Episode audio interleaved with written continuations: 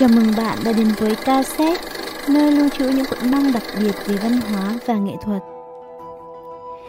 Khi chúng ta ngửi thấy một mùi thơm đặc biệt, chẳng hạn như mùi quần áo sạch hoặc một quả đào tươi, trong vô thức chúng ta sẽ liên kết chúng với một phần ký ức của mình. Mùi hương có thể gợi lên cảm xúc và mang lại một phần ký ức mà chúng ta đã lãng quên. Hay nước hoa, khá đơn giản thì đó là một số nguyên liệu có thể dễ dàng bắt gặp trong cuộc sống. Nhưng chính sự kết hợp khéo léo đã tạo nên một tổng thể hài hòa dành riêng cho mỗi cá nhân. Ngày nay, có lẽ nếu được hỏi nước hoa bắt nguồn từ đâu thì chắc chắn phần nhiều câu trả lời sẽ nhận được là từ Pháp hoặc châu Âu. Vì nơi đây đã quá quen với các thương hiệu nổi tiếng như Chanel, Christian Dior, Lancome. Tuy nhiên, đáp án thật sự chắc chắn sẽ khiến ta không khỏi ngỡ ngàng. Xuất phát điểm của nước hoa bắt nguồn từ lòng thành đối với thánh thần. Trong quá trình nghiên cứu dấu vết chữ tượng hình từ những ngôi mộ cổ, các nhà khảo cổ học đã nhận thấy người Ai Cập và người Lưỡng Hà cổ đại đã sử dụng nước hoa từ cách đây lên đến hơn 4.000 năm trước công nguyên. Các thầy Pháp Ai Cập được xem là cha đẻ của nước hoa. Họ sử dụng những loại nhựa cây có mùi dễ chịu phục vụ cho việc thờ cúng vì cho rằng hương thơm sẽ giúp kết nối loài người và thánh thần. Khi đó, trần gian sẽ được các vị thần ưu ái và bảo vệ hơn. Ngày nay, tín đồ nước hoa có thể tham quan phòng thờ cúng của một thời đầy mùi nước hoa tại Eiffel, đền thờ được bảo quản tốt nhất ở Ai Cập. Nơi đây còn có những văn tự cổ ghi lại công thức những loại dầu thơm dạng rắn và dạng sông. Người Ai Cập cổ đại còn sử dụng nước hoa trong những ngôi mộ chôn cất các pharaoh hoặc những thầy Pháp cấp cao. Giới quý tộc Ai Cập quan niệm rằng họ sẽ sớm được lên thiên đàng khi đắm mình trong hương thơm ngào ngạt.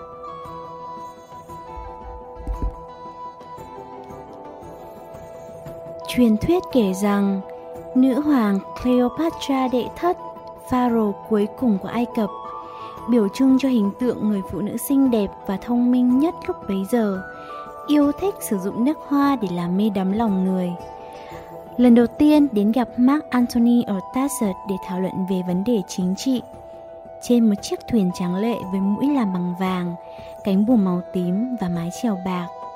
Trong khi các nhạc công chơi đàn, Cleopatra ngả mình dưới mái che được thêu vàng, hóa trang thành Aphrodite, nữ thần tình yêu của Hy Lạp. Mùi hương mà nàng mang trên người, nó đậm đến nỗi chúng đã theo gió biển tiến ngay vào bờ trước cả khi con thuyền xuất hiện. Điều này khiến cho Mark Antony có thể cảm nhận được sự hiện diện của bà chỉ qua mùi hương ấy. Shakespeare trong vở kịch Antony and Cleopatra tả lại rằng Sáng lóa như ngôi vương, môi thuyền nàng ngồi đang cháy rực trên nước. Bong thuyền rát đầy vàng, cánh buồm nhuộm tím thẫm. Hương thơm của nàng ngay cả gió cũng phải đem lòng đắm say. Sau chính lần gặp gỡ ngọt ngào này, Anthony đã bỏ mặc vợ mình và đắm chìm vào mối tình đầy ngang trái với Cleopatra.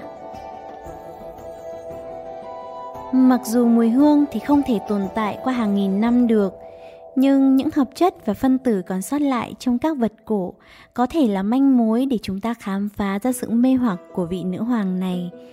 Người ta khai quật được một nhà máy sản xuất nước hoa ở thành phố Thmos ở Ai Cập khoảng 4.000 năm trước công nguyên. Những lò nung trong nhà máy có niên đại từ thế kỷ 3 trước công nguyên được sử dụng để sản xuất nước hoa xuyên suốt chiều dài lịch sử Ai Cập và tiếp tục được hoạt động khi người La Mã chiếm đóng vùng đất này. Trong các lò nung đó, người ta phát hiện ra những chai lọ thủy tinh còn động lại những nguyên liệu thường được sử dụng để chế xuất nước hoa. Qua phân tích hóa học, họ biết được rằng những phân tử còn sót lại đó có thể là nhựa mít, dầu ô liu, quế và bạch đậu khấu. Người Ai Cập cổ đại có thể đã nấu những nguyên liệu này lại với nhau trong chiếc lò nung đó, tạo ra một hỗn hợp đặc như dầu hoặc nhựa và thoa lên người. Phát hiện này đã ghi nhận một di sản của Ai Cập cổ đại, một mùi hương nồng nàn, mạnh mẽ, có chút cay cay và quyến rũ. Robert Lippmann một trong hai người lãnh đạo về khai phá di tích về mùi hương của Ai Cập cổ đại, đã bày tỏ sự hào hứng với khám phá mới của ông. Ông tuyên bố, Mùi hương này giống như Chanel No. 5 cổ đại vậy. Thật hồi hộp khi được ngửi một loại nước hoa mà chưa ai ngửi thấy trong suốt 2.000 năm. Và có thể đây chính là loại nước hoa mà Cleopatra đã từng sử dụng. Những chữ viết tượng hình trên ngôi mộ cổ ở Ai Cập nói lên rằng nước hoa từ xa xưa đã đóng một vai trò không thể thiếu trong đời sống của họ. Người Ai Cập mang nước hoa bên người từ khi sinh ra cho đến tận sau khi qua đời. Vì thế mà 3.300 năm sau, cái chết của vua Tutankhamun, dấu tích của mùi hương được phát hiện khi ngôi mộ được khai quật được cho là bột nhựa thơm, quế và những loại nước hoa khác được sử dụng trong quá trình ướp xác. Đối với người Hy Lạp cổ đại, nước hoa được cho là món quà từ các vị thần và nhiều loại nước hoa được đặt theo tên của các nữ thần Hy Lạp. Nước hoa thật sự trở nên phổ biến vào thế kỷ thứ ba sau khi Alexander Đại Đế chinh phục Ai Cập và gửi một lượng lớn thực vật, gia vị và trầm hương đến Hy Lạp để tạo ra nước hoa cho ông. Hy Lạp được xem là nơi làm ra nước hoa dạng lòng đầu tiên, mặc dù nó khá khác so với các dòng nước hoa ngày nay mà chúng ta biết đến vì hoàn toàn không chứa cồn và được tạo nên từ bột thơm và dầu nặng. Chất lỏng được lưu trữ trong các bình là bằng thạch cao và vàng. Dưới sự ảnh hưởng của văn hóa Trung Đông và Hy Lạp, người La Mã cũng đã hòa nhập với xu thế xã hội và bị lôi cuốn bởi thứ hương thơm quyến rũ này.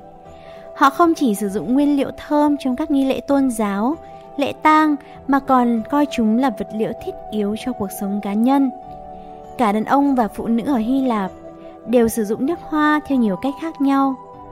Họ thực hành một hình thức trị liệu bằng hương thơm, trong đó một số mùi hương nhất định được sử dụng để cải thiện sức khỏe, sức sống và tâm trạng. Nước hoa được sử dụng trong hầu hết các nghi lễ và nghi lễ truyền thống của họ, từ khi sinh ra, kết hôn cho đến khi chết. Họ tin rằng bọc thi thể trong những tấm vải liệm thơm sẽ đảm bảo hạnh phúc của họ ở thế giới bên kia. Đối với hôn nhân, việc sử dụng một loại nước hoa đặc biệt trong ngày cưới được coi là điểm tốt. Nước hoa cũng là một nguồn hiếu khách đối với người Hy Lạp. Khi khách đến nhà, những người hầu sẽ ngâm chân họ trong dầu thơm. Người Hy Lạp cổ đại cũng thực hành các nghi thức tắm rửa công phu, trong đó nước hoa rất quan trọng.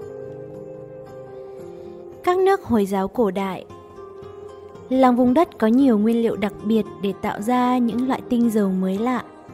Ả Rập thống trị ngành xuất khẩu nguyên liệu thô trên khắp thế giới trong nhiều thế kỷ. Nước hoa chỉ được sử dụng phổ biến trong tầng lớp quý tộc của Ba Tư thời cổ đại. Vì thế, hình ảnh các vị vua Ba Tư thường được gắn liền với lọ nước hoa, điển hình là những tác phẩm hội họa với chi tiết nước hoa cầm trong tay của hai nhà cai trị huyền thoại Darius và Xerxes.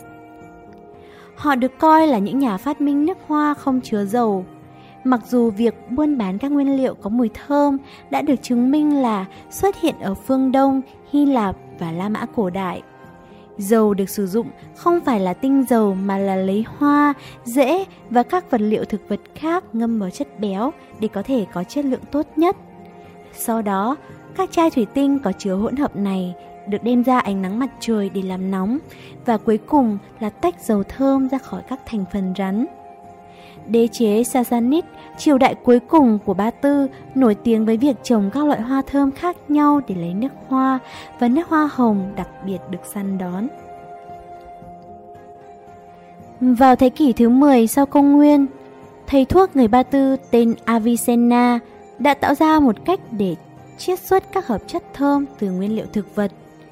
Ngày nay, hệ thống chiết xuất này được gọi là trưng cất hơi nước. Cho đến nay, đây vẫn là phương pháp phổ biến nhất. Một trong những loại cây mà ông trưng cất đầu tiên là hoa hồng damask. Bằng cách trưng cất các hoa hồng bằng hơi nước, ông đã thu được hai sản phẩm phụ là tinh dầu và nước hoa hồng.